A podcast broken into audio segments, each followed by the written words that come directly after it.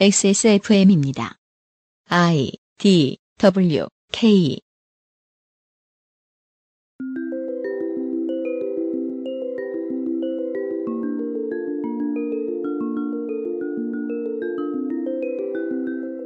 알았던 듯 몰랐던 르포. 기묘한 이야기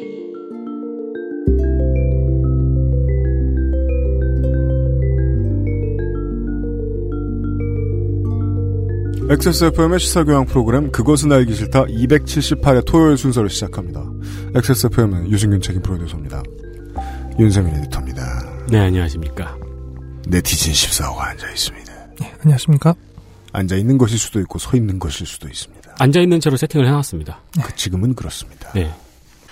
2차 대전 패망, 평화헌법, 제1조선, 한국인, 김일성 정권의 스파이전, 일본 진보 보수의 대립, 아베 신조, 고이즈미 주니치로, 간나오토, 김현희의 칼기 폭파 사고, 극동의 여러 가지 키워드들이 지나갔습니다. 시간이 지나가면 지나갈수록 이야기를 들으면 들을수록 점점 유기적으로 뭉치고 있습니다. 오늘이 그 마지막 시간이에요. 오늘은 무슨 얘기를 듣게 됩니까? 예, 그러면 어제 마지막 시간에 이야기했던 일본 보수 정권 최고의 날로 한번 돌아가 보죠. 2002년 코이즈미 주니치로 총리가 북한에 가서 납북 피해자 5명을 데리고 의 귀국을 성사시켰을 당시는 지금 돌이켜보면 격동의 한 해였습니다. 일본에서도요. 예, 그리고 전 세계적으로요. 왜냐하면 9.11 테러 직후니까요. 그렇군요. 왜냐면, 그, 축제 분위기가 한일이 짜게 식었던 것이 이제, 예, 전 세계적인 참사로 이제 미디어를 뒤덮었던 네. 9.11 테러 때문이었죠. 예. 도무지 공부에 집중할 수 없는 고3이었죠. 아, 그랬어요? 네. 어, 저는 뭐 그때 어차피 먹고 대학생이라 무슨 핑계를 대서든 놀긴 했습니다만. 뭐랄까, 일단 9.11 이후의 혼란기로 규정되는 한 시대가 있었죠. 음. 지금 생각해보면. 그리고 네. 그 시대가 시작되는 타이밍이었고요. 그리고 9.11 테러 이후 국제사회가 테러와의 전쟁이라는 경랑으로 휘말려 들어간 가운데 일본 보수 정권이 이 시기에 오랜 여번 가운데 하나를 해결하는 일에 집중하고 있었습니다. 안보 법제 우리는 작은 곳을 봤다가 엄청 큰 곳을 봤다가 왔다 갔다 무슨 맨인 블랙의 CG처럼 왔다 갔다 하고 있어요. 미국의 민간인들로 보면 참 슬픈 피해였고 미국 정부의 입장에서 보면 팍스 아메리카나의 시대에 오랜만에 또 힘을 보여줄 때가 되었다. 정벌 전쟁을 다시 시작할 매우 중요한 구실이 들어섰지요. 그 당시도 지금과 마찬가지로 많은 어, 지식인과 어, 젊은이들은 왜 미국 민간인 희생이 이렇게 많을 때만 전 세계 미디어가 이 슬픈 소식으로 뒤덮여 있는가? 라면서 가식적이다라고 이야기했지만 그들이 가식이라고 탓한다고 해서 미국의 민간인들의 희생이 없어지는 것도 아니고 음. 미국의 눈치를 다른 나라들이 보지 않게 되는 것도 아니었습니다. 미국이 전쟁의 의지를 불태우기 시작하자 다른 모든 나라들도 정치적인 계산을 하기 시작합니다. 어? 전쟁의 시대에 잠깐이라도 접어드나 봐. 이제 우리 어떻게 해야 되지? 일본은 당연히 전쟁? 군대? 라고 해서 한 가지 사실에 집중하게 되죠. 일본의 평화 헌법은 가장 대표적인 게 구조이긴 합니다만 구조 말고도 특징이 몇 가지 있습니다. 그 중에 하나가 지난주에 굉장히 조- 좋은 방송이 나왔죠. 그 계엄령 사태에 대해서 굉장히 좋은 평가가 있었지 않습니까? 아, 한국 아저씨가 예. 하셨죠. 연신내 가보셨어요? 연신내? 예. 거긴 다 그런 사람만 살아요. 현인의 마을이에요? 예. 네. 한국 헌법은 77조에 대하, 대통령이 국가 비상사태의 법률이 정하는 바에 의하여 계엄을 선포할 수 있다고 규정하고 있죠. 네. 그리고 이런 규정은 한국 이외의 국가에서도 헌법에 국가 비상사태를 두는 경우는 많습니다. 네. 관습적으로 해결하는 경우도 있지만 많은 국가에서 정말 국가가 지금 존명의 위기에 처한 비상사태다라고 할 때 행정력이라든가 일정한 권력을 집중시켜주고 인권을 잠깐이라도 정지해서 이 사태를 해결하자. 음. 눈앞에 이 사태를 해결하자라는 반론은 굉장히 많이 퍼져 있습니다. 그래서 전쟁 혹은 그에 준하는 상황에서 행정력에 일시적으로 권한을 일임해서 눈앞의 사태를 해결한다는 역사적 요구 때문에 이런 규정들이 많이 규정되어 있는데 일본 헌법은 이런 비상 사태에 대한 대응을 규정한 조문이 단 하나도 없어요. 정말요? 그렇게 물어보실까봐 제가 다 읽어봤어요. 103조까지 있는데 없어요. 대규모 소요 사태라든가 그러니까 내전이라든가 그런 비상 사태에 따라서 이런 이런 권한이 더 강해지고 이런 조문이 없어요. 음. 네. 왜냐하면 패전하고 누가 뒤에서 무서운 외국인이 쳐다보는 와중에 쓴 헌법이니까요. 흔히 일본 언론에서 이 문제를 거론할 때 일본의 헌법은 국가 긴급권에 대해서 침묵하고 있다라고 표현합니다. 규정이 없는 거예요. 음. 그러니까 음. 국가 긴급권이라는 건 없다라는 조문조차 없어요. 그냥 언급을 안 해요. 좀. 음. 헌법 103조까지가. 음. 국가 긴- 어, 긴급권에 대해서는 침묵을 하고 있습니다. 괜찮아 잘 될 거야. 그런 거죠. 네. 일본이 이 문제에 대해서 침묵을 하고 있는 이유는 자명합니다. 헌법이 만들어지기 직전까지 일본이 바로 이 개념, 눈앞의 상황을 해결하기 위해서 시급한 조치들을 집중된 권력을 통해서 하자는 이 사고 방식 때문에 국가가 멸망했거든요. 음. 2차 세계 대전 마지막 시기에. 이 역사의 교훈을 잊지 않으려면 행정부의 과도한 힘을 일시적으로 실어주는 국가 긴급권에 대해서는 최대한 소극적이어야 됐어요. 음. 그렇기 때문에 헌법은 이걸 일본 헌법은 아예 이걸 인정 그 언급조차 하고 있지 않습니다. 여러모로 놀랍네요. 심지어 계엄령이 없는 국가가 아시아의 국가라는 것도. 네. 첫 시간의 복습입니다.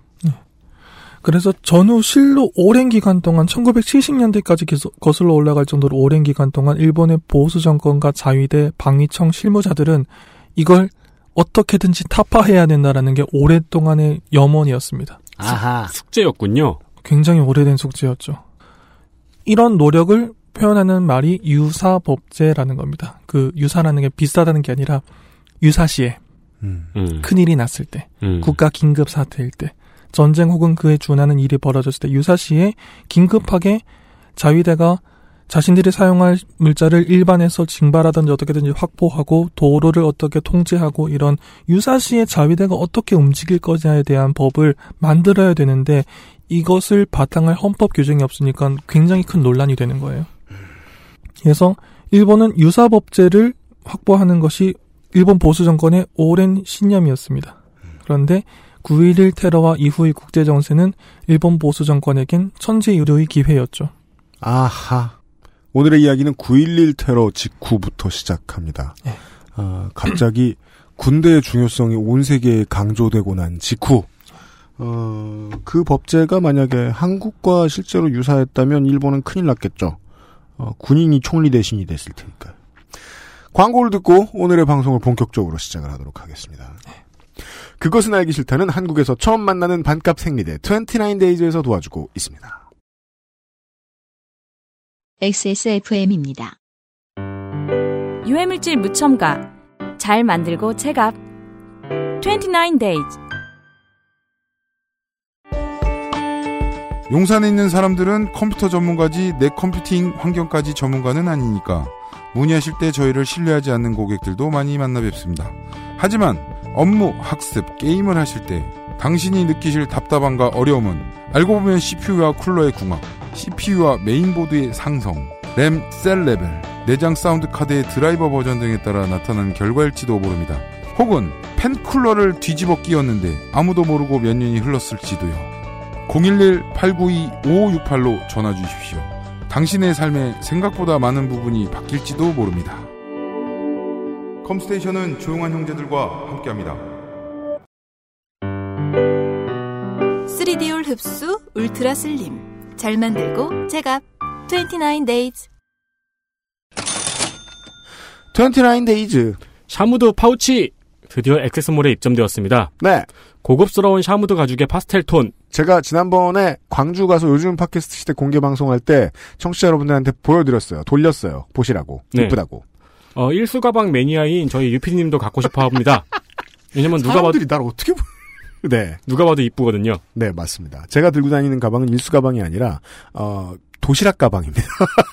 여튼 이건 이쁩니다. 전혀 도시락 가방이나 일수 가방 같지 않습니다. 런칭 기념으로 SNS 이벤트도 하려고 합니다. 그렇답니다. 구매하시고 인증샷을 SNS에 남기신 후 음. 액세스몰 파우치 제품 후기란 혹은 29데이즈 공식 홈에 SNS 인증글 링크를 남겨주시면 추첨을 통해서 중대형 패키지를 선물로 드립니다. 네, 29데이즈 중대형 패키지도 팔고 있는 거 아시나 모르겠어요. 중복 응모도 가능합니다. 확률이 높아지니까요. 근데 조금 복잡하네요. 음. 이벤트 참가하는 방법이. 네, 당근 29데이즈의 반값 생리대와 묶음 배송도 가능합니다. 그럼요. 다음 29일엔 어떤 이벤트가 준비될지 기대도 많이 해주세요. 29일 맞이 행사를 하다 보니까 그걸 꼭 10일 전부터 하게 되네요. 네.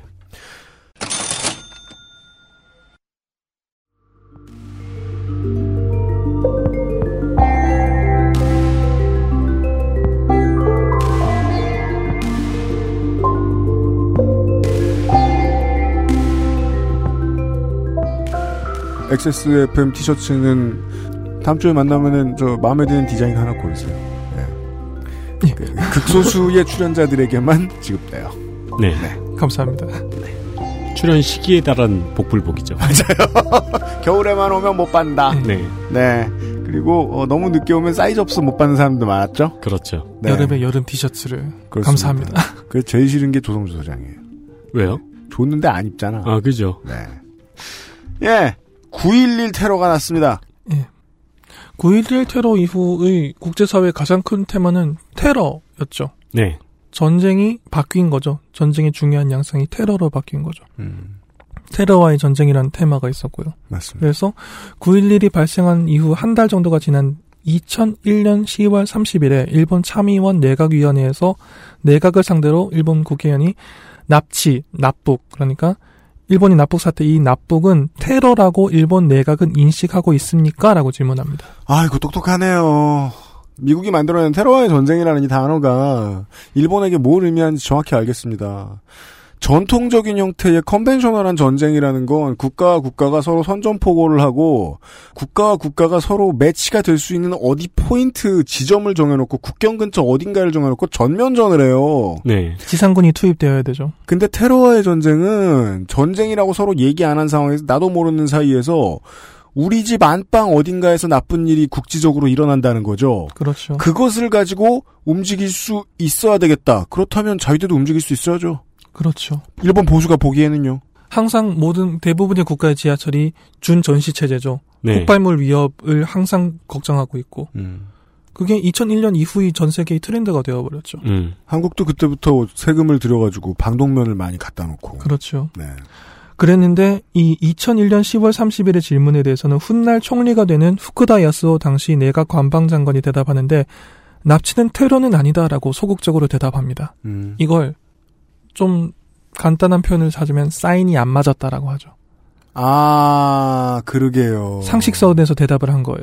9.11 테러로 상징되는 항공기가 폭파하고 뭐 빌딩이 내려하는 이런 테러를 그것까지는 보다가 아니다, 이거. 납북은 테러입니까? 아, 테러는 아닌데?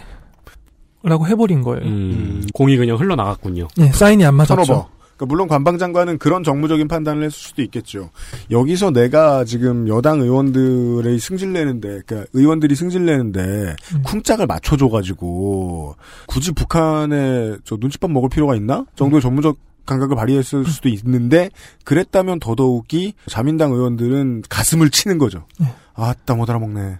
사인 안 맞았다라고. 음. 중요한 기회 하나가 날아가 버 날아가 버렸습니다. 그리고 이게 2001년 10월이었고요. 2002년에 북일 정상회담이 있고 납북자들이 돌아온 뒤에 2003년 다음 해죠. 2003년 6월 5일에 중의원 본회의에서 음. 한 국회의원이 코이즈미 주인치로 총리에게 직접 질문합니다. 납치는 테러가 맞습니까? 음. 똑같은 물고 질문, 늘어지는군요. 똑같은 질문이 2년 후에 다시 한번 등장하는군요. 코이즈미 주인치로 총리는 북조선에 의한 납치는 국민 일본 국민이죠. 국민의 생명과 안전에 큰 위협을 주는 점으로 미뤄 일반적으로 보통은 테러라고 할 수 있다고 생각합니다 라고 대답합니다. 네. 총리 대신이 할 법한 답이 나왔습니다. 나왔지요. 무슨 질문을 하느냐가 중요하죠. 그래서 그래서 2003년 6월 5일에 코이즈미 주니치로 총리가 납북은 테러다라고 대답하고 다음 날인 6월 6일에 흔히 말하는 무력 공격 사태 대처에 관한 3법, 법이 3개라는 뜻입니다. 유사 관련법으로 불리는 법안 3개가 일본 국회에서 가결되고 성립합니다. 음.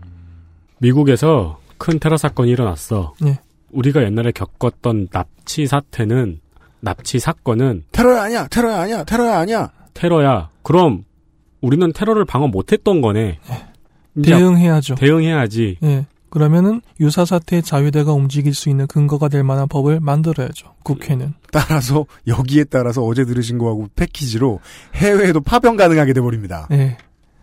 2004년 6월 14일에 다시 유사 관련 7개 법안이 가결 성립되고요. 그리고 이와 비슷한 시기에 당연히 이라크 전쟁이 시작되었죠. 네. 일본 정부는 이때야말로 걸프 전쟁의 실수는 절대로 반복할 수 없다라는 입장이었어요.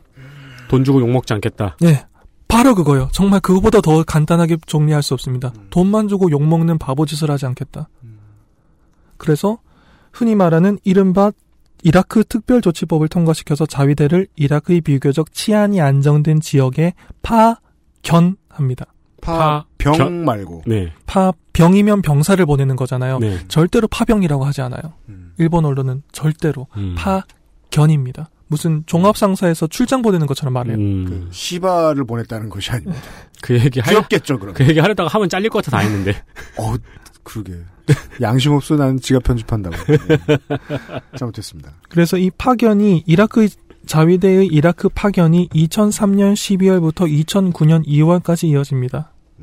그리고 이 기간 동안 자위대가 일본 외 지역에서 활동해도 당장 그것 때문에 세상이 크게 무너지지 않는다라는 인식을 전 세계인에게 심어주는데 성공합니다. 아, 이거 되게 스무스하게 금과옥조처럼 지켜왔던 평화헌법에 금이 가기 시작하네요. 너무나도 자연스럽게 금이 가고 있죠. 근데 그걸 60년 동안 노력한 결과가 이제 나온 거잖아요. 음. 따라서 자민당은 60년간의 수건을 푸는 첫 발을 내디딘 거고 제가 여기서 가장 주목해서 보는 건 70년대 후반 80년대 초반에 실제로 납치 피해를 입었던 그분들 이 어떻게 생각하는지 무슨 피해를 입었는지와는 점점 멀리 옵니다. 그냥 그 사건이 정치의 요리 재료가 될 뿐입니다. 그렇게 나가고 있어요. 그 다음 얘기는 뭡니까? 그렇게 해서 이라크 파병 파견까지 굉장히 자연스럽게 흐름이 왔습니다. 네. 그래서 자민당은 그 다음 단계로 넘어가게 되죠. 아베 신조 돌아오다. 2006년 9월 20일에 아베 신조는 전후 최연소 총리, 종전 이후 출생한 첫 총리, 이 말은 새 시대의 총리라는 뜻이죠. 아, 종전 이후 출생한 첫 총리예요. 네. 종전 이후 출생한 첫 동시에 전후 최연소 총리라는 타이틀을 갖고 총리로 지명됩니다. 새 시대의 첫 총리라는 어떤 굉장한 상징성을 갖고 집권을 했어요. 음. 그리고 직후에 2006년 10월 9일에 북한이 1차 핵실험을 강행합니다. 자, 이제 우리가 궁금해하던 지점까지 왔습니다. 왜 아베 정권은 핵이 좋아서 정신을 못 차리나? 예, 집권하고 한 달도 되지 않았는데 1차 핵실험을 한 거예요. 우와, 아름다워. 매일 쏴주면 내가 평생 총리하겠네. 북한이라는 적이 갑자기 일본에게 강력하게 등장, 일본 앞에 강력하게 등장했는데 아베 총리의 정치적 가장 큰 자산 중에 하나가 뭐였죠? 납북 사건 해결이었지 않습니까? 네. 그렇습니다. 북한이 전 북한이 아베 총리의 필생의 테마일 수밖에 없는 거예요. 그래서 아베 총리는 일단 북한의 1차 핵실험을 강행하면서 시작된 국제사회의 대북 경제 제재에 일본도 당연히 동참하고 일본은 독자적인 경제 제재도 시작합니다. 그리고 아베 총리는 내각의 납치 문제 담당 내신이라는 직위를 신설하고 납치 문제 담당 총리 보좌관을 두며 자신을 본부장으로 하는 납치 문제 대책 본부를 설치합니다. 대신은 높은 건데요. 예. 부가 없는 장관급 지위를 하나 신설해 준 거예요. 음. 그러니까 그러니까요. 장관급 명함을 하나 만든 거죠. 음. 그 보좌관도 만들고 자신이 본부장이라는 대책 본부도 만들어서 나는 납치 문제를 반드시 해결하겠다는 적극적인 자세를 보입니다. 야, 이게 뭐 시기가 전혀 다르고 상황이 완전 다릅니다만 문재인 정부가 들어와서 그 명함 제일 많이 돌린 게 일자리였어요. 예. 여기는 납치예요. 납치죠. 2006년에 아직까지도 신선했던 납치라는 게 정책 기조였던 거예요. 이게 지금 납치 문제 해결. 지난주에 말씀하신 70년대 납치 사건 네. 지금 여기까지 온 거잖아요. 여기까지 온 거죠. 2006년까지 온 거죠. 그런데 정작 아베의 1차 정권은 관료들이 다양한 문제를 일으키면서 고작 1년 만에 끝납니다. 좀 뭐랄까 허무하게 끝나요. 음, 1년 그렇죠. 만에 퇴임합니다. 그러나 아베 정권 초기에 세워진 정책 기조인 일본 정부의 대화와 압력 그리고 납북 문제를 해결하기 전까지는 북한과의 국교를 정상화하지 않겠다는 입장 이게 2006년 10월 16일에 나온 건데 음. 우여곡절 끝에 아직까지 이어지고 있습니다. 그리고 이 2006년 핵실험을 계기로 유엔은 북한을 대상으로 한 경제 제재에 착수합니다. 그 이때 보조를 맞춰서 일본도 독자적인 대북 경제 제재에 나섰는데 대표적인 것이 만경봉호 입항 금지였습니다.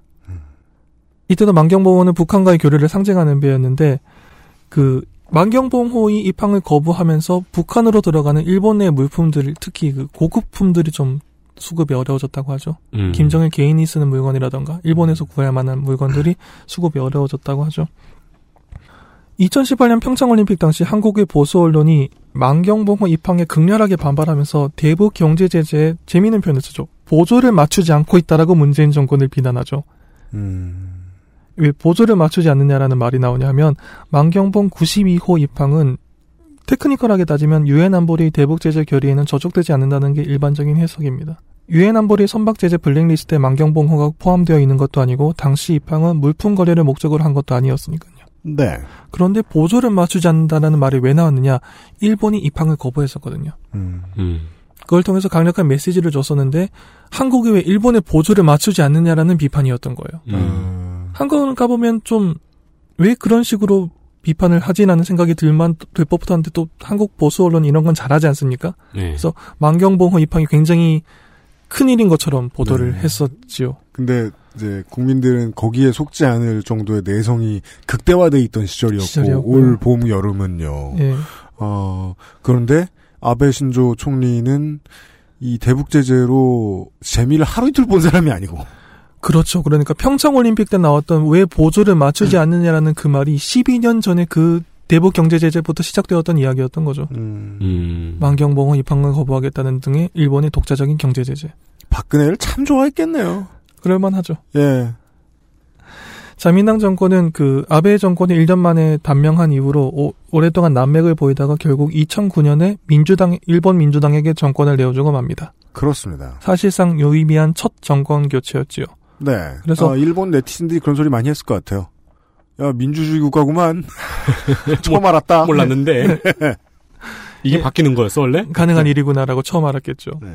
대외적으로 유화 정책을 펼 것으로 기대됐던 민주당 정권이 지- 민주당이 집권하면서 납북자 문제 해결도 뭐 새로운 정기가 마련될 것이 아니냐라는 기대감이 높아졌는데 민주당 정권은 잘 아시다시피 3년 만에 다시 자민당에게 정권을 내어줍니다. 얼마 못 갔죠. 동일본 대지진 문제를 제대로 초기에 대응하지 못했던 게 굉장히 큰 타격이었어요. 음. 네. 그런데 또 일본의 사람들은 그런 말을 하죠. 원전 문제가 굉장히 컸는데 음. 원전 보급에 가장 적극적이었던 건 자민당이거든요. 그렇죠. 네. 그런데 그 부정적인 유산을 민주당이 책임을 져버렸죠. 음. 그리고 자민당이 집권했고. 그러니까 민주당이 유능한데 불안하다는 게 아니고요. 네. 민주당이 유능한지 무능한지는 저는 잘 모르겠고요. 그러니까 일본 민주당이 음. 다만 억수로 운이 없었다는 건 분명하다는 겁니다. 그래서 2012년 정도가 되면은 민주당 정권으로서는 이게 어떻게 일본이라는 나라가 타겟책을 찾지 못하겠다라는 공감대가 형성되어 버립니다. 음. 자민당이 다시 등장할 거라는 건 누가 보아도 명백했습니다. 네. 네. 이제 다시 자민당이 등장한다. 그 말은 일본의 오랜 전통이 부활하는 거죠. 자민당 총재 선거가 총리 선거와 같은 의미가 되죠. 음. 한국말로 얘기하면 대통령 선거랑 똑같다. 네. 지금 한국말로 더불어민주당 전당대회에서 뽑히는 사람이 대통령이다. 네. 네. 네. 내각제가 그렇게 무서운 겁니다. 그러니까 너무 나쁘다는 건 아닌데요. 우리나라의 저 여당이나 야당의 당수들을 그러니까 당 대표들을 지금까지 떠올려 보면 무섭습니다. 네. 이때 2012년 당시에는 이제 뭐 자민당이 정권 다시 가져가는 건 거의 결정되는 분위기였어요. 음. 네. 그런데 총재 선거를 한다. 그럼 누가 다음 리더가 될 것이냐? 사람들 기억에서 거의 잊혀져 가고 있던 인물이 갑자기 등장합니다. 1년 만에 정권을 내려놓았던 아베 신조가 여기서 다시 등장하죠. 음. 그리고 나는 1년 전에 개인적인 병환 같은 것도 좀 있었어요. 건강 문제도 있어서 일찍 퇴임을 했는데 나는 그동안 정말 다음에 기회가 주어진다면 잘 이끌어 나가기 위해서 모든 노력을 다했다라는 걸 굉장히 잘 어필합니다. 음. 나는 준비되어 있다. 한번 실패도 해봤다. 그리고 그걸 극복했다라고 엄청나게 강력한 캠페인을 하면서 화려하게 부활합니다. 90대 내각 총리 대신이 96대 내각 총리 대신이 됩니다. 예. 첫 실패를 곱씹으면서 절치부심하고 있던 아베 총리가 2012년 12월에 정권을 탈환하면서 무려 오늘까지 일본 총리직을 수행하고 있습니다. 그렇습니다. 그리하여 그는 96, 97, 98대 내각 총리 대신입니다. 이 되었죠. 네. 한국말처럼 말하면 4선이에요.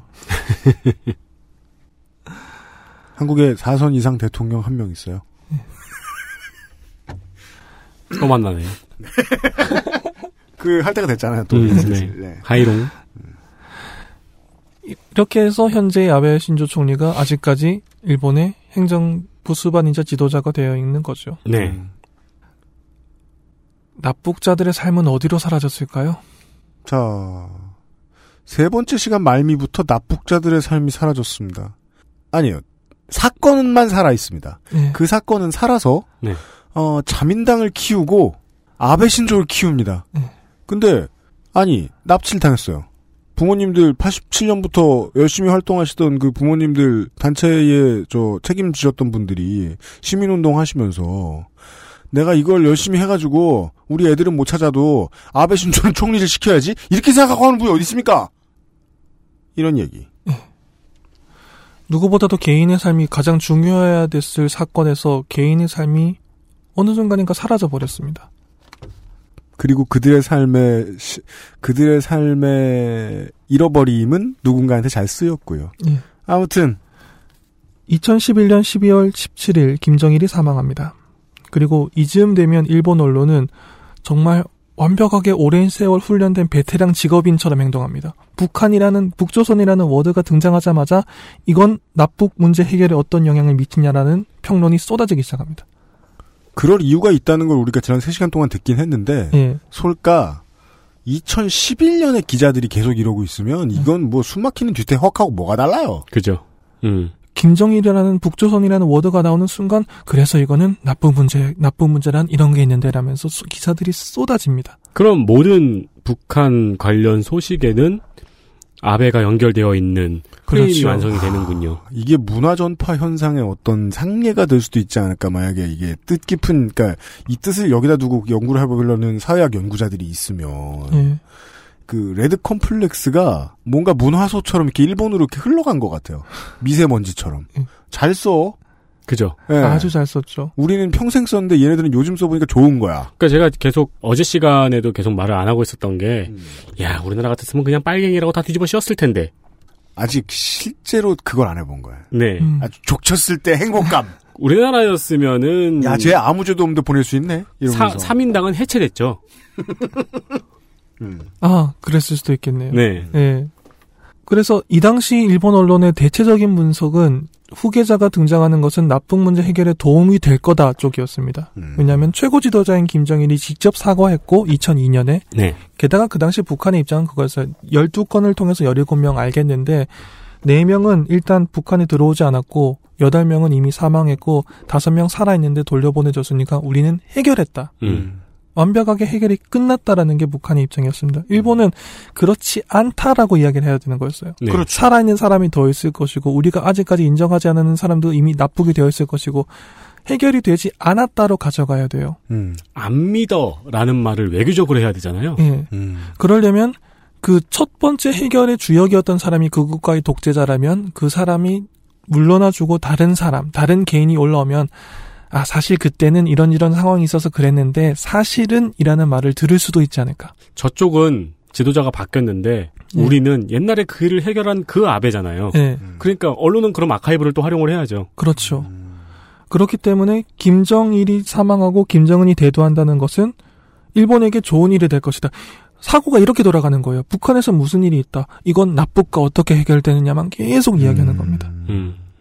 확대 재생산을 통해서 보수 언론과 자민당이 함께 이득을 계속 취하고 있었겠네요. 예.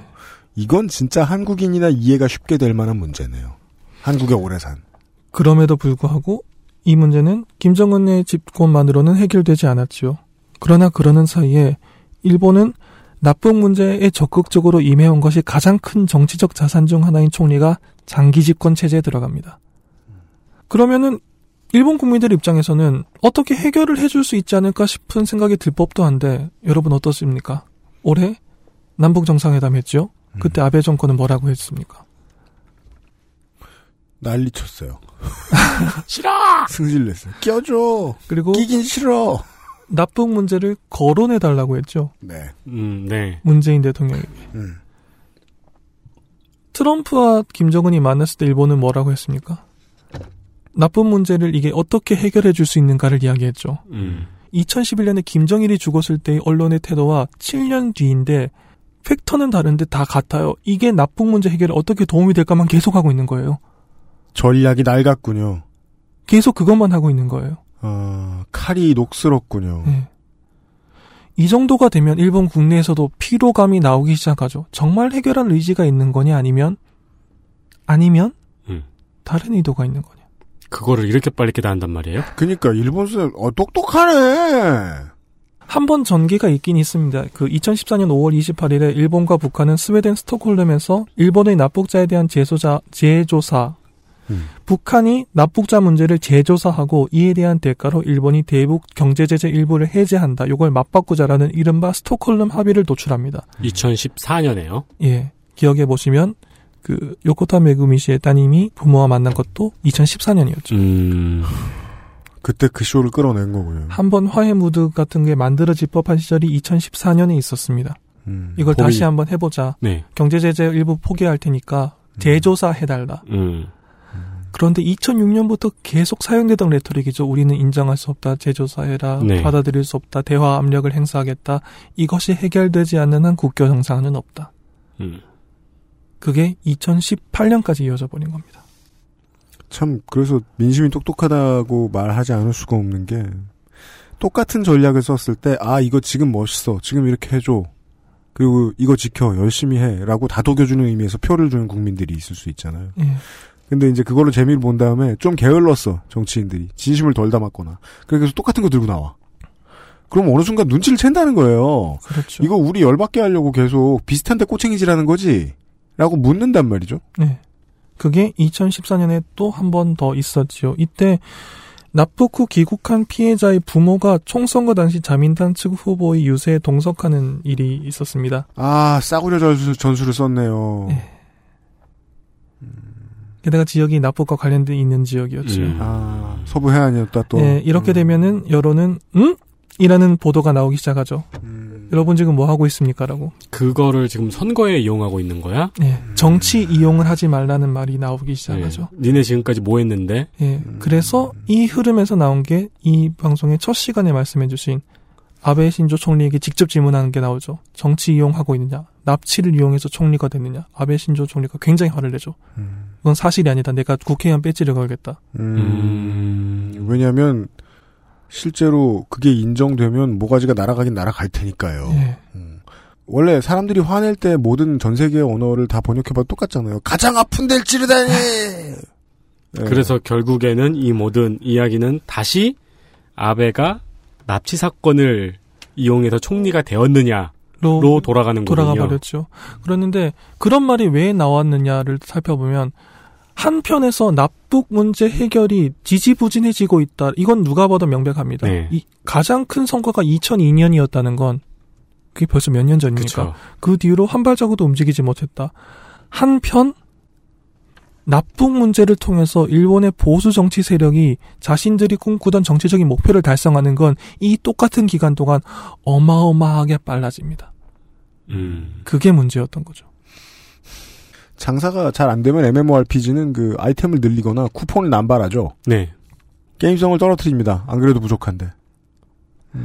한국의 정부 부처에 해당하는 일본의 정부 기관은 성청입니다. 네. 무슨 무슨 성, 무슨 무슨 청이죠. 음. 그 후생성이라던가 음. 문부과학성이라든가 이런 성이라고 하죠. 음.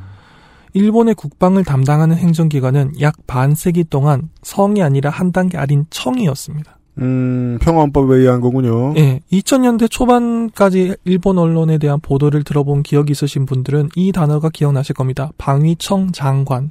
음. 장관이 대신보다 아래죠. 아래입니다. 네. 아 그래요? 예. 오. 대신이 더 높은 거죠. 성의 수장이기 때문에. 음. 방위청 장관이라고 그 사람을 부른 건 이 사람은 성급이 아니었던 거예요. 한국식으로 생각하면 정부 부처지요. 음, 국방처? 음. 국방처. 국방처 아. 처장.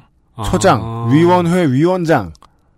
국방장관이 아닌 거예요. 이해되네요. 예. 네. 얼마나 위상이 낮았는지 아시겠지요. 음. 방위청 장관이었어요. 50년 동안.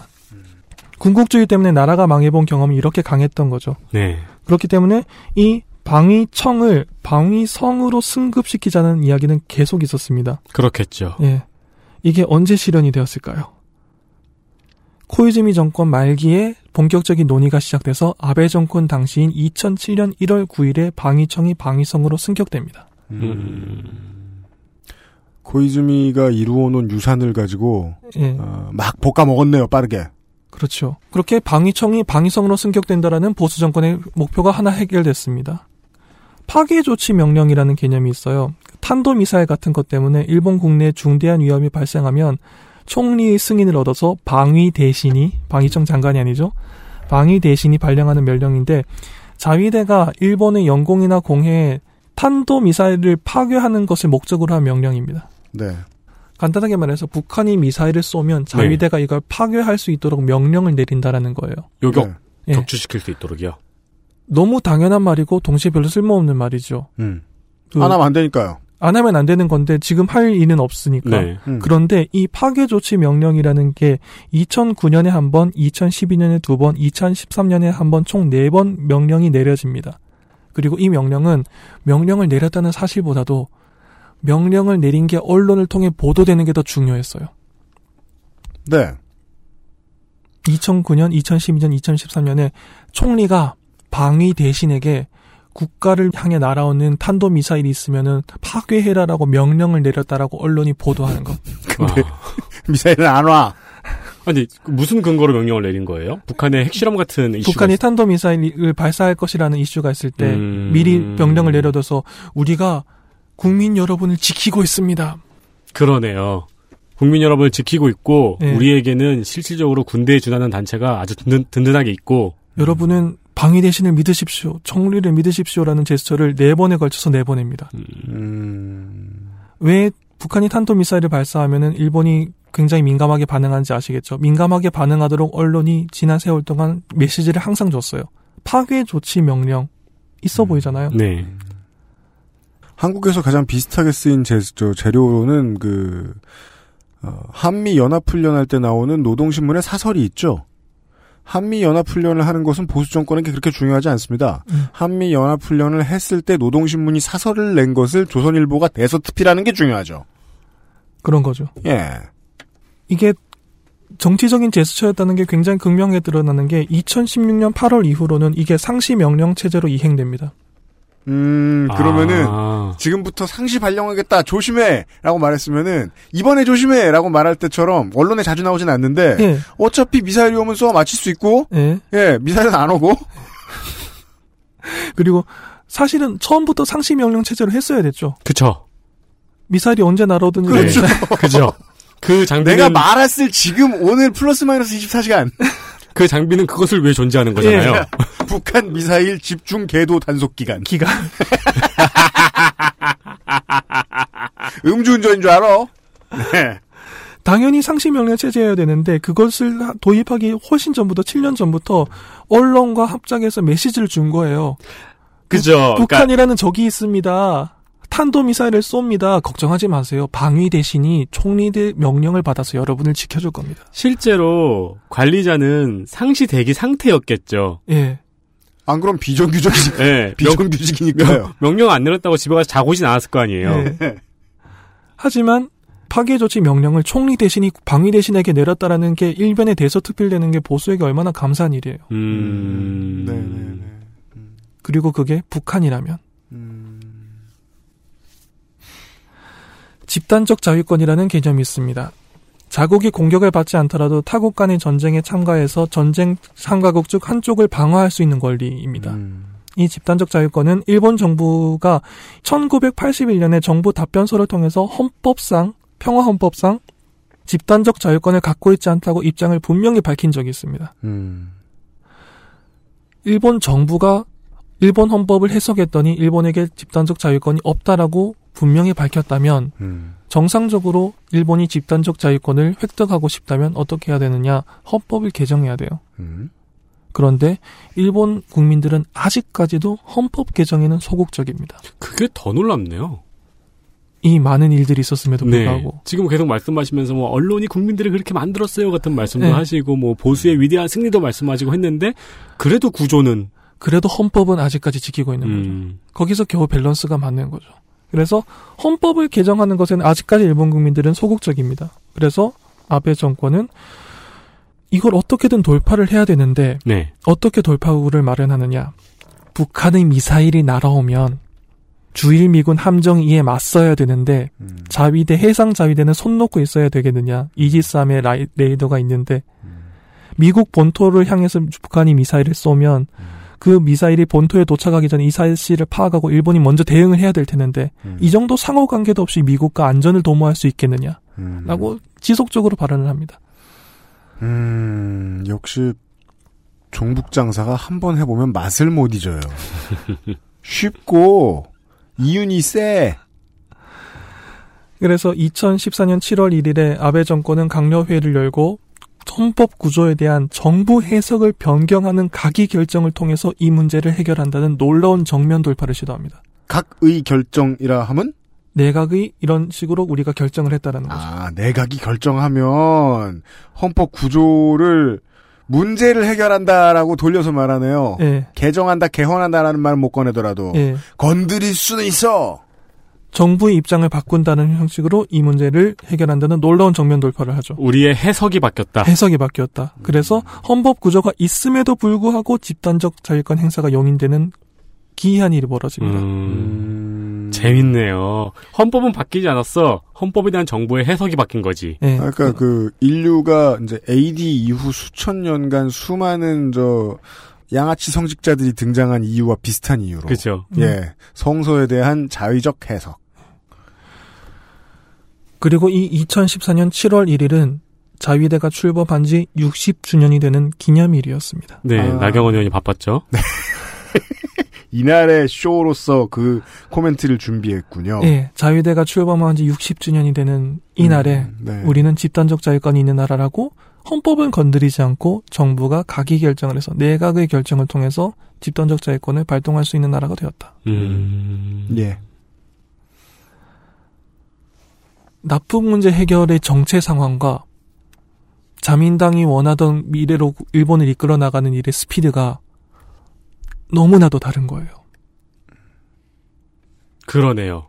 나쁜 문제로 시작된 일을 나쁜 문제를 계속 언급하면서 헌법에 대한 해석도 바꿨는데 이제 아베 정권을 위한 혹은 아베 신조 본인이 생각하는 이 문제의 상대성이 발현됩니다. 납북 피해자 문제가 해결이 더딜수록 자신이 이 문제 해결을 위해서 노력한다면서 자신의 직권을 공고히 해가는 것의 속도와 효율은 늘어나네요. 그렇죠. 네. 그래서 결국 2018년 현재 아베 정권은 연이은 총리의 개인적인 스캔들에도 불구하고 개헌 논의에 박차를 가하고 있습니다. 몰라, 할 수 있어. 이거 되면 돼.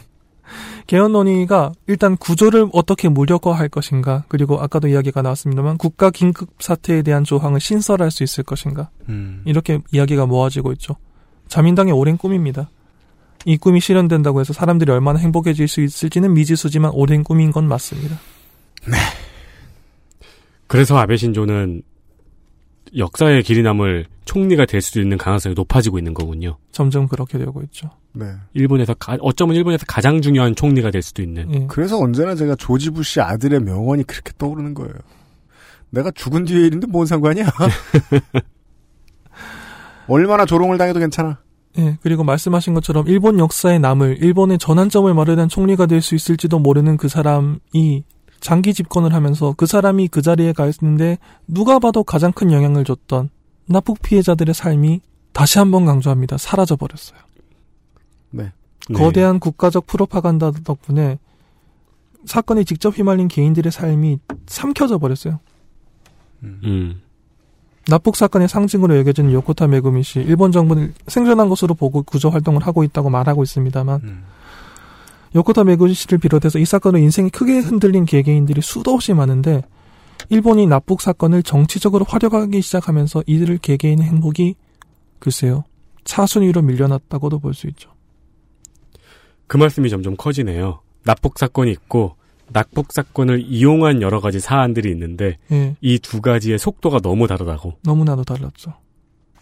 4시간에 걸쳐서 많은 이야기를 했는데 아마 들으신 분들도 그런 이미지를 받으셨을 겁니다. 한일 관계, 북일 관계, 남북 관계는 당연하지만 몇 개의 사안으로 선악을 구별할 수 있을 정도로 단순하지 않습니다. 아까 그 이야기가 나왔죠. 북한은 해결됐다라고 주장하고 있고 네.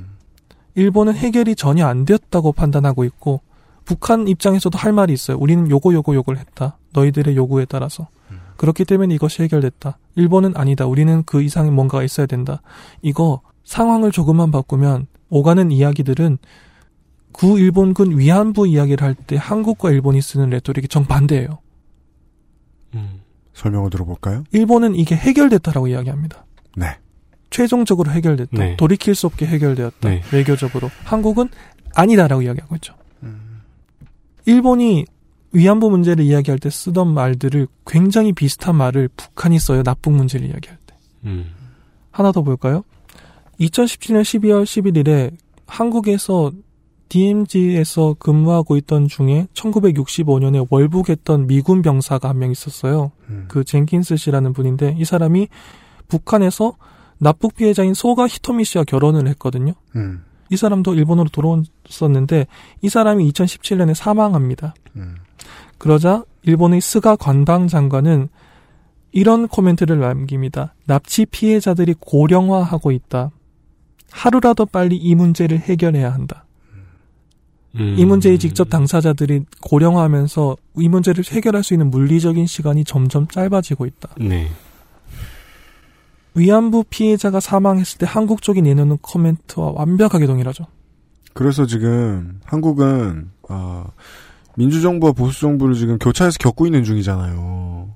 그래서 어, 일반화는 이게 맞을 것 같아요. 이 방식이 맞을 것 같아요. 정치인이 이런 얘기를 해놓으면 실천했으면 진심이고 실천 못했으면 프로파간다 장사다. 그렇게 볼 수밖에 없다는 거예요. 근데 실천 못하는 상태로 아, 아베는 지금 네 번째 집권기를 맡고 있고 계속 실천하겠다고 잊을만 하면 말하고 있잖아요. 예. 예. 그러는 사이에 그 한국과 북한이 결정적인 전환점을 맞이하면서 일본은 좀 급해졌습니다. 네. 남북 화해 모드로 들어가면서 음. 그러면 아베 총리 이야기하고 있죠. 나도 이제 북한으로 가겠다, 만나겠다, 네. 우리 이제 해결하겠다, 네. 국교 정상화를 하겠다라고 이야기를 하고 있습니다. 이스터 발등 불이네요. 예. 네. 그러면 아마 이런 식으로 움직이게 될 가능성이 높습니다. 일본이 납북 피해자 문제 해결을 강조하면 할수록 북한은 과거사 청산을 요구할 겁니다. 네. 네. 이게 남한과 북한의 차이점이죠. 음. 한일 협정이 북한이랑은 맺지 않았거든요. 그렇습니다. 우와.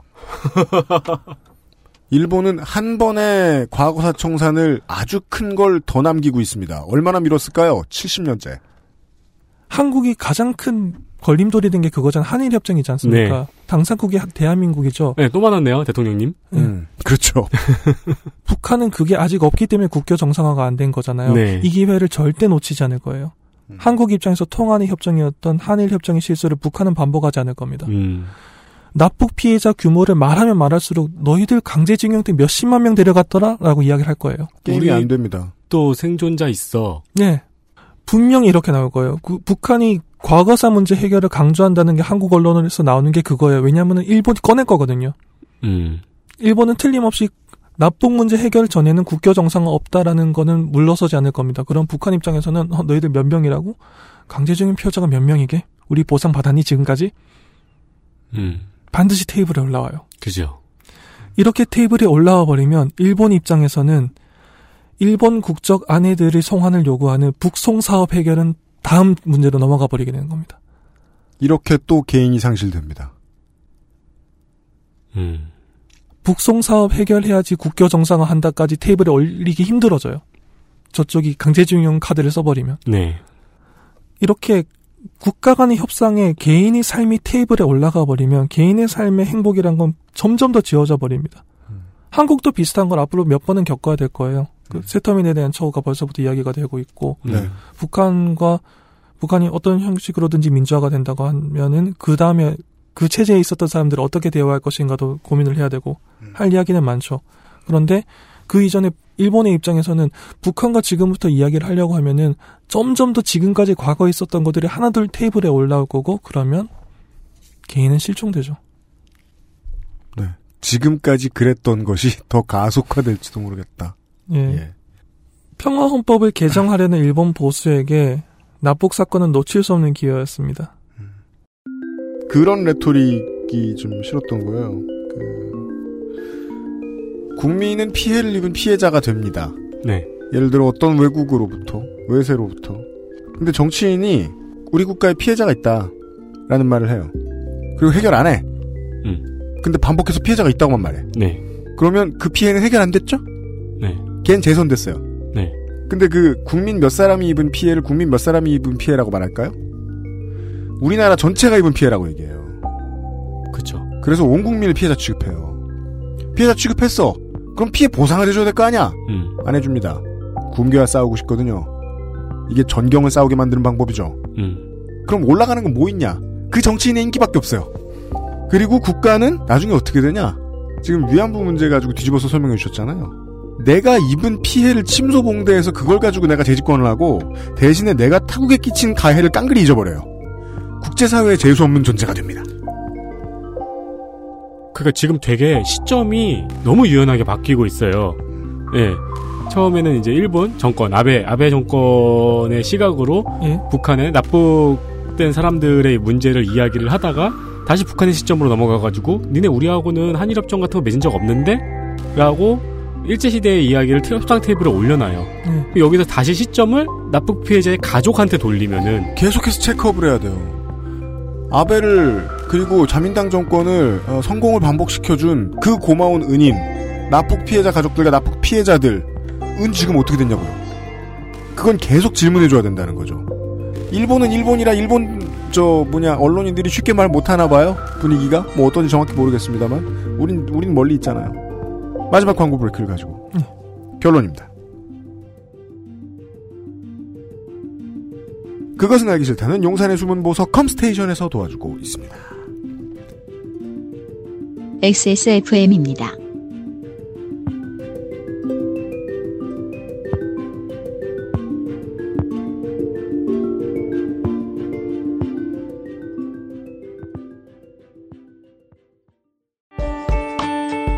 용산에 있는 사람들은 컴퓨터 전문가지 내 컴퓨팅 환경까지 전문가는 아니니까 문의하실 때 저희를 신뢰하지 않는 고객들도 많이 만나 뵙습니다. 하지만 업무, 학습, 게임을 하실 때 당신이 느끼실 답답함과 어려움은 알고 보면 CPU와 쿨러의 궁합, CPU와 메인보드의 상성, 램, 셀 레벨, 내장 사운드 카드의 드라이버 버전 등에 따라 나타나는 결과일지도 모릅니다. 혹은 팬 쿨러를 뒤집어 끼웠는데 아무도 모르고 몇 년이 흘렀을지도요.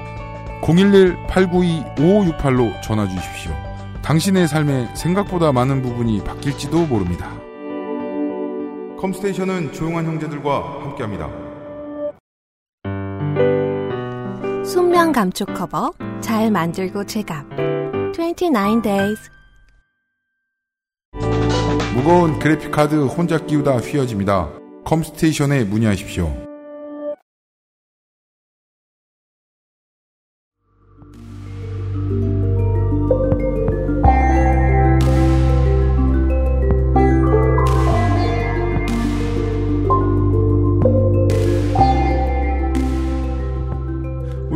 광고를 듣는 동안에 스마트폰 얼마나 떨어뜨리나 이런 얘기를 하고 있었는데요.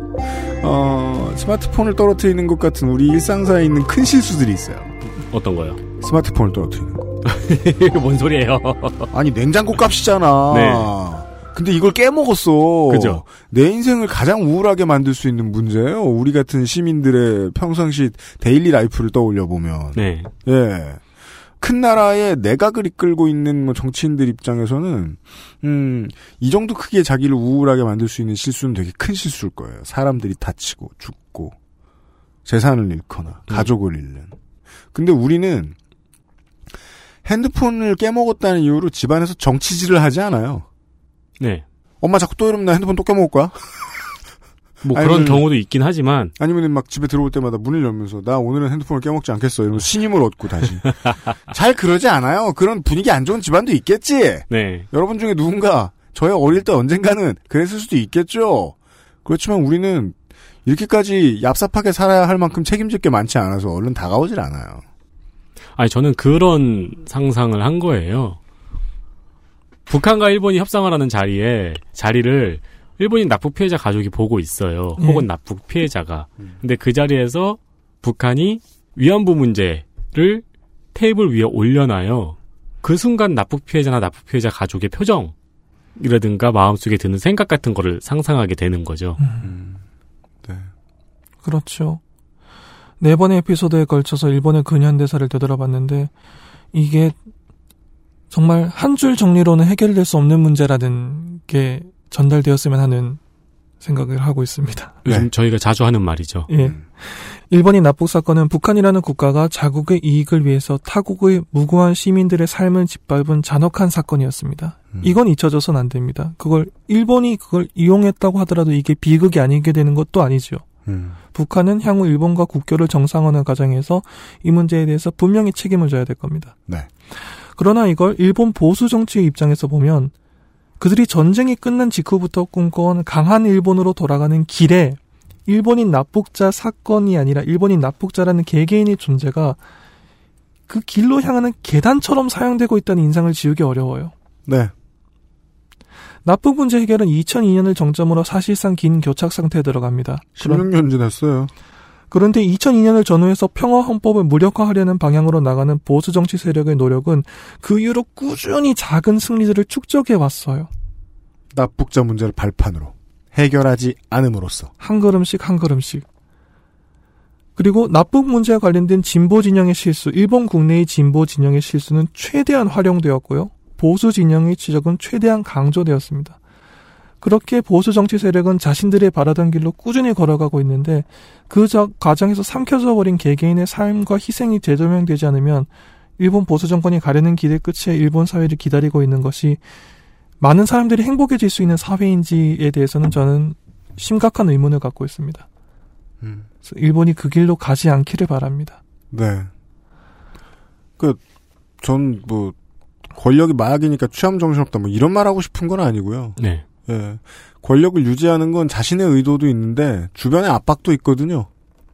어떤 집단이 모여서 그 집단이 권력을 향유한단 말이에요. 음. 그들의 이기주의가 더 발현되면은, 언제 발현되냐면, 내가, 아, 국가와 국민을 위해서 멸사봉공할래요. 하고 있는데, 어, 우리 국민들 피해가 생겼어요. 그래서 막 화가 나서 평화헌법을 지키는 나라였다가 갑자기 초샤인이 될 것 같은 거예요? 예. 그럼 초샤인이 되기 전에 네. 문제가 해결되면 안 돼요. 음. 그럼 피해자는 피해자들은 행복해지는데 스카우터에 보이는 내 수- 전투력 수치는 별로 안 높거든. 그렇죠. 네. 충분히 맞기 전에 초사이언이 되면은 음. 무고한 지구인들은 행복해지는데 음. 어, 드래곤볼은 재미가 없어지는 거죠. 그래서 영원히 초샤인이 되든 안 되든 어, 그게 될 때까지 문제를 해결하지 않는 방식. 그리고 이것을 남북 문제라는 관점에서 다시 한번 봐보겠습니다. 네. 2018년 들어서 남북한은 화해의 길로 가기 위한 방법을 모색하고 있습니다. 그리고 남북이 긴장 관계에 놓여 있는 쪽이 자신들의 개인과 집단의 이익에 부합하는 세력은 한국에서도 세계 어디에서도 얼마든지 있습니다. 네. 그게 미국 민주당이 될 줄은 요즘 몰랐던 거죠, 우리가. 예, 오랫동안. 예. 평화를 바라지 않는 세력은 과거 북한과 평화를 도모했던 시도들이 어떻게 실패했는지를 지속적으로 강조하면서 이번 시도도 역시 그 실패 역사 가운데 한 획을 더하는 것에 불과할 것이라고 이야기할 것이고 이야기하고 있죠. 네. 한국의 대통령이 북한을 방문했던 것이 몇 번이나 있었으니까요. 국교 음. 정상화 직전까지 간 것이 몇 번이었었고 네. 결국 다 실패했지 않느냐. 음. 미국도 국교 정상화 직전까지 가는데 실패했지 않느냐. 그리고 그 리스트에 일본도 국교 정상화까지 직전까지 갔다가 실패하지 않았느냐. 이것도 분명히 중요한 사례로 거론될 겁니다. 음. 그런데 평화를 바라는 저희 입장에서도 한국이 일본의 사례에서 교훈을 얻기를 바라는 건 마찬가지입니다. 그런데 다른 방향으로 교훈을 얻었으면 하는 생각이 있어요. 음. 일본은 2차 대전이 종전한 이후에 평화를 외치던 목소리와 과거로의 회귀를 바라던 자들이 대립하는 상황이 쭉 이어졌습니다. 네. 가장 단순하게 정리를 하면요. 음. 그리고 평화를 이야기하는 사람들의 목소리가 가장 클 수 있었던 상황에서 현실을 이야기하는 사람들이 과거의 회귀를 바라던 자들이 일본인 납북 사건을 계기로 평화주의자를 동화 속의 이상주의자로 만들어 버립니다. 음.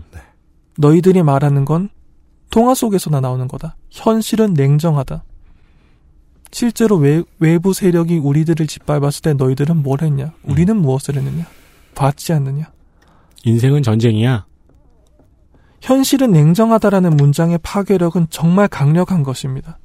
그리고 한번 꿈꾸는 이상론자, 현실을 잘 모르는 사람이라는 이미지가 더 씌워져 버리면 현실 정치에서 평화를 부르짖는 외침이 설득력을 회복하는 게 정말 어렵습니다. 그게 지금 일본의 야당의 지지율을 보시면 알 수 있습니다. 그렇습니다. 저는 남북 교섭이 정말 잘 되기를 바라고 있지만 항상 순탄할 것이라고는 생각하지 않습니다. 정말 조심스러운 말인데 진심으로 그렇지 않길 바라지만 또한 굉장히 높은 확률로 언젠가 한번 매우 큰 난관에 봉착할 거라고 생각합니다. 네. 마치 일본에서 평화를 말하던 사람들이 눈앞에 일본이 납북 사건이라는 거대한 벽을 만났을 때처럼요. 지금 이야기하고 있는 그 트럼프 대통령이 리트윗을 잘못했다 이런 게 아니라 음. 음. 정말 거대한 벽을 한 번은 만날 거예요. 그리고 단언하건대 그 순간에 내가 뭐라고 했냐 이 꿈꾸는 이상주의자들아 너희들이 말하는 거는 현실에 기반하지 않았다라는 목소리가 과거 그 어느 때보다 강하게 분출될 겁니다. 평화에 가까워졌던 만큼 반작용도 훨씬 거세질 거니까요. 언젠가 한 번은 아주 큰 난관이 있을 거고 그것은 이쪽 집단의 누군가의 실수일 수도 있고 완벽하게 외부적인 요인일 수도 있고 그것까지 예측하지 못하겠어요. 그런데 한 가지는 확실하게 말할 수 있어요. 큰 난관이 한 번은 있을 거예요. 그걸 한국이 부디 슬기롭게 잘 극복하기 바랍니다. 왜냐하면 그 국가적인 위기를 제대로 극복하지 못하고 혐오가 확산될 공간을 내어준 일본의 진보 세력이 지난 수십 년간 고난의 길을 겪어왔던 것을 봤으니까요. 그걸 한국에서 반복하지 않길 바래요. 음. 그리고 그 과정에서 프로파간다를 위해서 개인이 희생되지 않기도 바랍니다. 네. 일본 보수 세력이 나 이거 할래. 음. 여기까지입니까? 네. 하세요. 일본 보수 세력이 네. 말씀하신 대로 2000년대 초반부터 지금까지 이 납북 문제를 다뤄온 일처리 방법은 네. 누군가의 유능일 거예요. 네. 누군가의 업무고 정치계는 이런 걸 다루는 싸움이고요. 정치는 음. 사건을 터트리는 시점, 네. 사건을 만드는 이야기, 그 내러티브 그 시점에서 계속 사용된 개인이 희생되잖아요. 예. 저는 최근에 최저임금 문제도 비슷하다고 보이네요. 그래요? 그럼요. 아니요, 이거 잘 생각해 보면요. 그, 안 비슷한 문제 없어요. 네. 그 요즘처럼 모두가 정치력을 획득해서 모두가 정치적으로 싸우고 있는 시절에는 모두가 비슷한 이유로 현실 안주를 바라면서 어떤 문제를 왜곡시켜가면서 상대파하고 싸우거든요. 네. 네.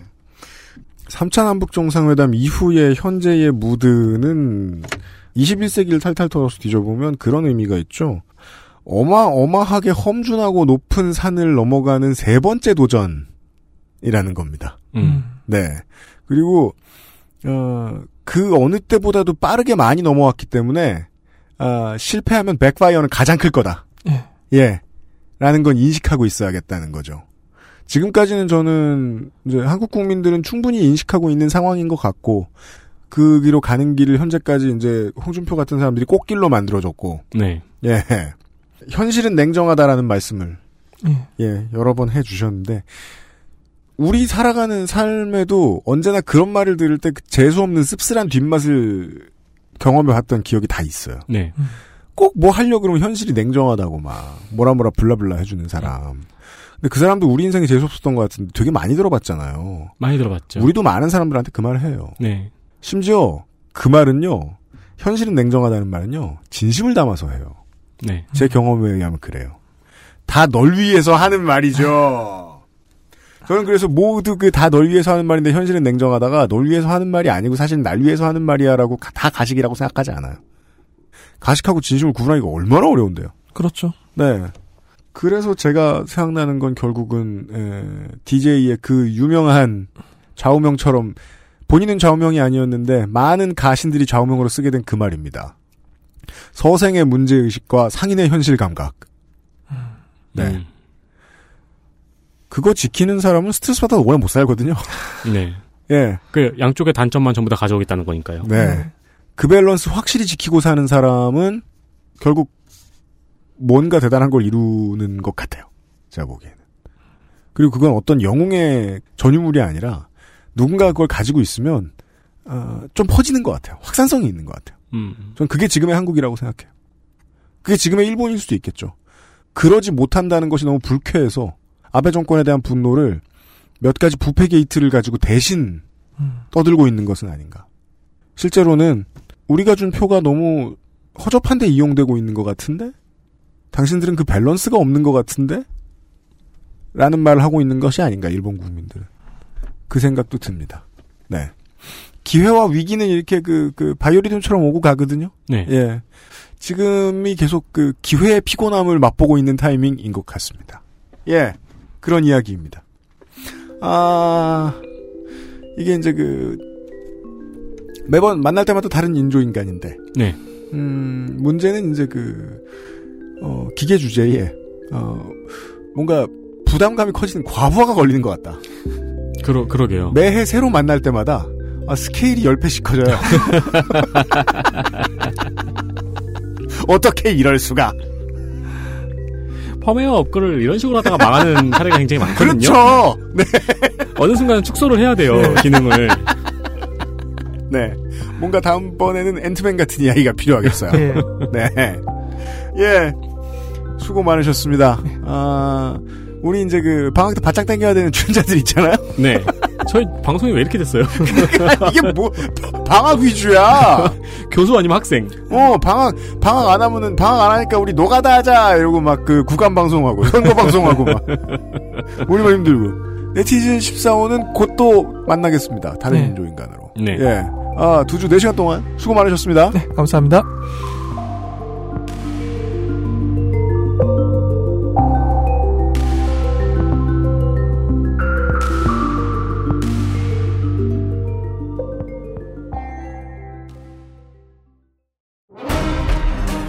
아스트랄 뉴스 기록실 뉴스 아카이브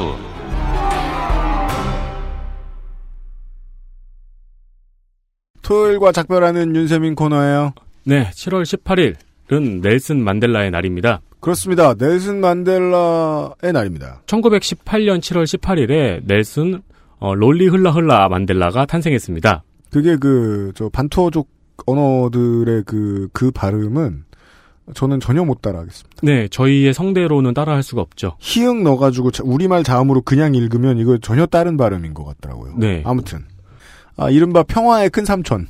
예. 그 왜 우분투라는 말이 아 반투어로 좋은 뜻은 다 가지고 있잖아요. 그래서 네. 모르는 사람들은 읽다가 뜻이 너무 많아서 포기한다며요. 음. 그러니까 무슨 뭐 덕업, 연대, 신뢰, 무슨 뭐 어, 네가 있음으로써 내가 있을 수 있는 상황에 대한 정의, 막 이런 거잖아요. 그래서 옛날엔 그런 개발자들의 농담이 있었다고 합니다. 세계 최고의 우분투 유포자. 음, 그 언어를 세계에 가장 많이 유포를 했으니까. 네. 네. 아무튼, 그리고 아카이브에서 저희가 박정희 얘기를 하도 많이 했잖아요. 네. 그래서 지난주엔 일부러 이승만 얘기를 했습니다. 그렇습니다. 지겨워. 스타가 몇 명 없어. 네. 근데 한 주 만에 저승만이 되었습니다. 그렇습니다. 얘기한 지 한 주 만에. 네. 1965년 7월 19일 이승만이 하와이에서 사망했습니다. 그렇습니다. 저승만 하니까 보고 싶은 사람이 하나 있네요. 잘 지낸대요. 아, 곧 볼 거예요. 음, 네. 그 사람은 이승에 있거든요. 네. 노원구 어디 이승에 있어요? 신기하게도. 바람에 날릴 것 같은, 예, 갸녀린 몸을 하고 있어요. 네. 네. 2017년 1월 17일 현직 국회의원의 아들인 현직 판사가 지하철에서 여성의 신체를 찍다가 시민들에게 제압당해 경찰에 체포됐습니다. 훌륭한 시민들. 네. 어, 검찰은 아주 미적미적 되다가 아주 늦게 벌금 300만 원의 약식 명령을 청구했습니다. 홍성균 판사인데요. 판사급 공직자인데다가 성범죄, 뭐 비인도적 범죄 이런 건데 신상 공개해드리는 게 공익에 도움이 될 거라고 생각합니다. 네. 어, 연수원에서 사법연수원장상을 받은 적이 있더군요. 네. 네, 엘리트예요. 그렇습니다. 네, 다른 뉴스는요. 2016년 3월 14일의 뉴스입니다. 네. 홍일표 의원의 아들이 판사에 임용됐습니다. 못됐네. 다음 뉴스예요. 네. 아, 87년 13대 대통령 선거에서 투표 당일 오전 11시에 구로구에서는 어, 11시니까 투표 시간이 아직 한참 남았죠. 네. 근데 선관위 직원이 부재자 투표함으로 옮기는 것을 한 시민이 발견했습니다. 음. 어, 이걸 보고 이제 시민들이 이게 뭐 하는 거냐고 항의를 했어요. 네. 근데 항의를 하는 과정에서 투표함, 그리고 아직 인주가, 무- 인주가 묻어나오는 붓뚜껑, 음. 투표용지 이 등이 시민들에게 발견됐습니다. 네. 즉, 이승만 때 하던 일 리바이벌 했다는 겁니다. 그런 의심이 된다는 거죠. 네. 부정선거의 정황을 감지한 겁니다. 음. 어, 그래서 시민과 학생들이 이 투표함을 탈취하고 구로구청을 점거하는 일이 벌어졌습니다. 네. 이후 정부에서는 백골단을 투입해서 시민들을 진압하고 이 투표함을 되찾았는데요. 음. 투표함을 되찾았을 때는 이미 개표가 끝난 상황이었고, 음. 어, 이 투표함 따라서 시민들이 지켜낸 거죠. 그렇습니다. 그리고 투표함 하나가 결과를 바꿀 수 있는 상황이 아니었기 때문에 음. 투표함을 개봉하지 않고 보관하고 있었습니다. 네. 그 투표함의 개표가 2016년 7월 21일에 이루어졌습니다. 음. 개표는 선관위하고 한국정치학회가 함께 진행했고 4,243표 음. 이 투표함에 있던 총 그 투표 용지가요. 네. 4,243표 중에 노태우의 표가 3,133표, 음. 김대중 574표, 그리고 김영삼 404표, 김종필 130표가 나왔습니다. 네. 당시 노태우의 득표율이 36%였거든요. 네. 훨씬 상회하는 득표율이 이 투표함에서 나온 거죠. 압도적이죠. 네. 이게 이제 그 요렇게 얘기해 봅시다. 어, 제가 그 판단을 해서 다 옳을 리도 없어요. 그런데 이제 요 정도로 정리를 할 수 있을 거예요. 제가 이제까지 알아본 바에 의하면 선거 부정이라고 어, 확실히 지목할 만한 사건들이 네. 예를 들어 뭐 만 건에 한 건. 음. 이 정도로 있다. 엄벌의 대상이죠. 네. 예, 엄하게 다스려야죠. 다만 그 만 건에 한 건은 퍼센티지로 보면 극히 미약하잖아요. 네. 87년에 그랬다는 게 아니에요. 87년은 더 못된 일도 많이 일어났을 수 있어요. 걸리지 않았을 수도 있죠. 네. 어, 근데 이렇게 나쁜 상황에 아주 나쁜 점은 트라우마입니다. 선거를 믿을 수 없게 만드는 그러니까 87년 민주항쟁이 성과가 있어서 할 수 있게 된 전국민 투표인데 아주 오랜만에 하게 된 네. 이번에는 부정선거에 대한 공포가 다시 살아난 거죠. 왜냐하면 그 당시 상당수 기성세대들은 이승만을 겪어봤거든요. 근데 이 공포는 결국 또 우리 본편에서 얘기하던 거 다시 얘기하게 되네요. 피해 입은 사람들도 써먹고요. 피해를 입힌 사람들도 써먹습니다. 음. 그 후로 매번 대선 끝나고 대선 불복 얘기 얼마나 많이 들었는지 모르겠습니다. 그때마다 02년, 07년, 12년 그때마다 디테일은 달랐지만 언론인도 정치인도 이때의 트라우마를 쏠쏠히 이용해 먹었다는 것만큼은 완벽히 같습니다. 음.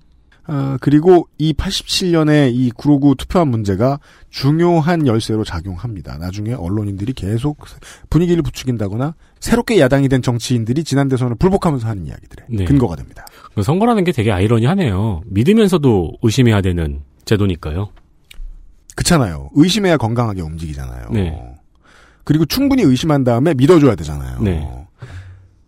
반대의 일을 한꺼번에 해야 돼요, 민주시민들이. 그렇죠. 근데 그게 피곤하다고 나는 정신 상태가 그렇게 건강하지 않아. 난 좀 허약해. 음. 그런 사람들이 자기가 소리를 낼 수 있는 가장 가까운 곳 어디 있어요? 아무 리플이나 찾아가가지고 이 부정선거 문제 자료 봐주세요. 하고서 무슨 전파 피해자 뭐라고 부르죠? 그런 사람들이 만든 것 같은 문서를 자기가 만들어 놓고 있잖아요. 네.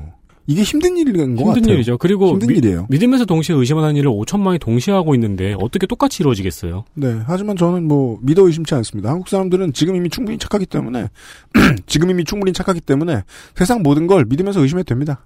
네. 그 연습 충분히 해도 괜찮습니다. 2014년 7월 17일 우크라이나 상공에서 말레이시아 항공기가 격추됐습니다. 음. 승객 및 승무원 298명 전원이 사망했습니다. 네. 처음에 전 세계에서는 이게 친러시아계의 우크라이나 반군의 소행이 아닐까 생각했는데요. 음, 지금도 그렇게 생각하고 있습니다. 생각은 그렇게 하고 있습니다. 네. 당연히 러시아는 아니라고 했고요. 러시아는 아니라고 했습니다. 격추에 사용된 건 러시아제 지대공 미사일인 부크 미사일이고 음. 조사 과정에서 우크라이나는 어, 반군과 러시아 정보국이 이 미사일 시스템을 가지고 여객기 격추에 대한 통화를 도청했다고 주장하면서 그 통화 내용을 밝히기도 했는데 네. 당연히 러시아는 아니라고 했습니다. putin의 인생은 참 다른 지도자들보다 쉬운 편이라고 생각합니다. 저는. 그리고 올해 5월에는 어, 조사단에서 격추에 사용된 미사일이 사고 한 달 전에 러시아에서 반군 지역으로 이동했다는 증거를 공개하기도 했습니다. 네. 이게 당시 이 미사일이 이동하면서 교통정체가 일어났거든요. 네. 그래서 그때 시민들이 이것 때문에 교통정체가 일어난다 하면서 사진 찍어 올린 것들이 되게 많았어요. 그렇죠. 그거랑 대조하면서 증거를 제시했죠. 따라서 국외그에서는 소련에서는 미사일이 길을 막습니다. 아, 길이 미사일을 막습니다. 모르겠네. 네. 네, 그러면서 이제 증거를 제시했습니다. 음. 어, 당연히 러시아는 아니라고 했습니다. 네. 러시아 측에서는 우크라이나 전투기 조종사가 격추를 했다고 주장을 하고 있고요. 네. 러시아가 지목한 조종사는 올해 3월에 자살했습니다. 네, 이거 뉴스 읽고 제가 아이고 세상에 러시아 이런 생각했던 기억이 나요. 예, 예, 예. 이것이 결국 그 한국 언론에도 많이 전달이 안 됐고 심지어는 북미 대륙에도 많이 안 넘어갔던 가장 근본적인 이유는 제가 해설해드릴 필요도 없이 모든 분들이 많이 알고 있는 문제죠. 결국 러시아의 가스의 힘이 네. 러시아가 아, 유라시아 대륙 전체 중앙 어딘가에서 양아치 짓을 마음대로 할 수 있는 근거가 되고 있어요. 네. 그러니까 2014년에는 뭐 우크라이나 이야기만 해도 한 해는 나올 건데요. 음. 사실 우크라이나 이야기가 아니고 러시아 이야기를 하면은 어, 엄청 방대해지죠. 네. 어, 2014년 우크라이나에서는 유로마이단이라는 대대적인 시위로 친러시아계 정권이 붕괴되고 음. 친서방계 정권이 들어섰습니다. 네. 이게 우리나라랑 비슷해 보이는데 음. 우리나라랑은 다르게 많은 사람들이 죽었습니다. 네. 그리고 이후에 이 시위대를 진압했던 특수부대가 어, 정권이 바뀐 다음에 러시아로 도망갔거든요. 네. 러시아에서는 또 받아줬어요. 당연합니다. 네, 그래서 지금 러시아 특수부대로 활- 활동하고 있어요. 네. 직업 유지 잘해주네요. 네. 그리고 이렇게 정권이 바뀌자 친러시아계 성향이었던 크림반도에서는 들고 일어났고 음. 이 기회를 틈타서 푸틴은 크림반도를 먹었습니다. 이게 제일 중요한 결론입니다. 네. 그리고 역시 친러시아계 지역 성향이었던 동부에서도 지속적으로 시위가 벌어졌고 이 시위가 2014년도부터 현재까지의 내전으로 발전한 상황입니다. 그렇습니다. 이 반군들이 러시아의 지원을 받고 있다는 건 전 세계가 다 짐작하고 있는 사실입니다. 네. 당연히 러시아는 아니라고 하고 있습니다. 그렇습니다. 뭐 가스무역의 문제라든가 구 federation 소속 국가들과의 이러한 폭력적인 외교의 문제라든가 여러 가지가 뭐 얽혀 있습니다만은 에, 결국은 EU 국가들과 네. 에, 미국과의 연대가 공고해지거나 네. 혹은 이제 그 북극여우님이 지적을 해주셨던 아, 북유럽의 삼국이 외교적인 힘을 내면서 러시아를 고립시키는 것 이런 것들이 두렵기 때문에 에, 러시아는 뒷돈을 가지고 여러 가지 무역을 하고 아, 그러니까 여러 가지 외교를 시도를 하는데요. 그 중에 가장 큰 히트작이 트럼프라고 지금 미국 언론과 미국 정치인들은 그렇게 보고 있고 트럼프는 아니라고 말했다가 정정했다가 다시 아니라고 말하고 싶어하는 중인 상황인 겁니다. 네, 그래서 사실 크림반도를 러시아가 먹은 거에 대해서 미국은 어느 순간부터 아무 말도 안 하고 있죠. 네, 그러니까 러시아의 그 국방 굴기는 그 중국의 경제 성장만큼 무서웠단 말이에요. 우리가 멀어서 모르는 거지. 네. 아, 이런 얘기도 언제 한번 정리해 볼 수 있으면 좋을 것 같습니다. 네, 뉴스 아카이브였습니다. 네, 감사합니다. 그것은 알기 싫다는 나의 마지막 시도 퍼펙트 25 전화 영어에서 도와주고 있습니다. XSFM입니다. 퍼펙트 15전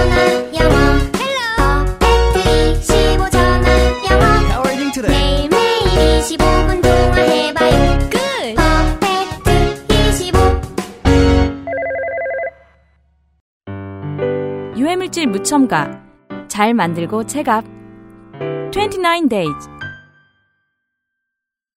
카카오톡으로 지난 수업 내용을 확인하고 반복해서 연습할 수 있습니다. 늘어난 실력을 매일 알려주는 전화 영어. Perfect 25.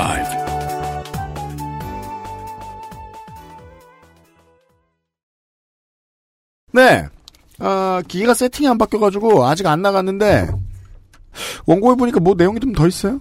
어, 무려, 무려 한 1년 전에 예. 방송 내용에 대한 정정을 하실 모양이에요. 예, 제가 지난해 출연했던 그것은 알기 싫다 239A회 카미카와 아야 의원의 의정 활동과 당신의 소수자성에 대한 기묘한 이야기의 20분 20초경부터 LGBT와 장애에 관한 저희 의견을 말씀드렸습니다. 그 뒤로 그 인터넷상에서 그리고 여러 가지 루트를 통해서 매우 많은 층의 논의가 필요한 문제에 대해서 지나치게 단편적으로 발언했다는 지적을 받았습니다. 그 지적이 옳고 제 발언은 신중하지 못했다고 생각합니다. 이 자리를 빌어서 사과드리며 앞으로 조금 더 신중하게 방송을 준비할 수 있도록 노력하겠습니다. 죄송합니다. 알겠습니다. 이것도 결국 뭐 복잡한 일입니다라는 말이잖아요. 음.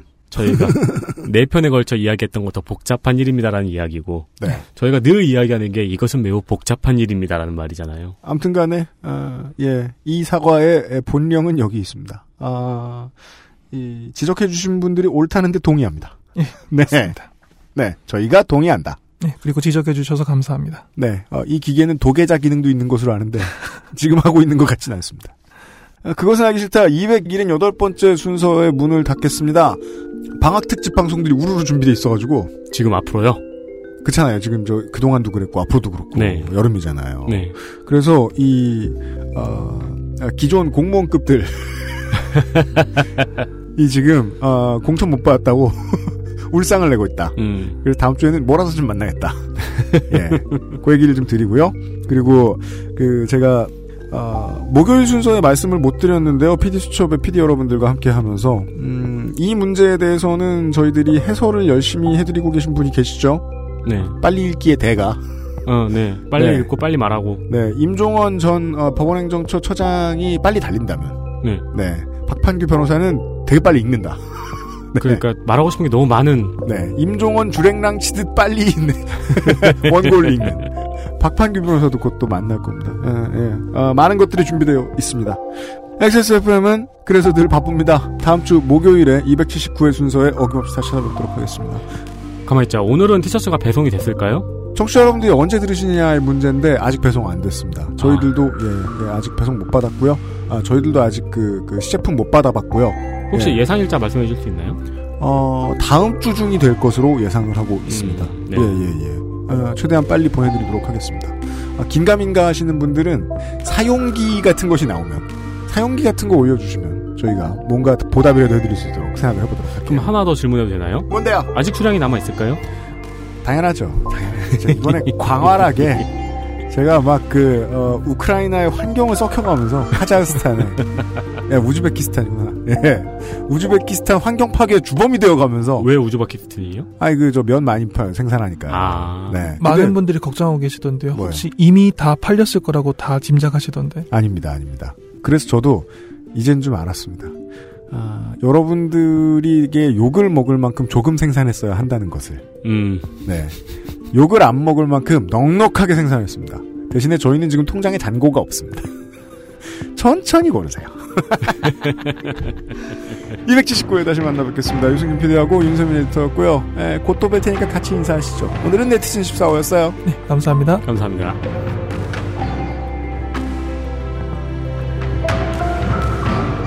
XSFM입니다. I D W K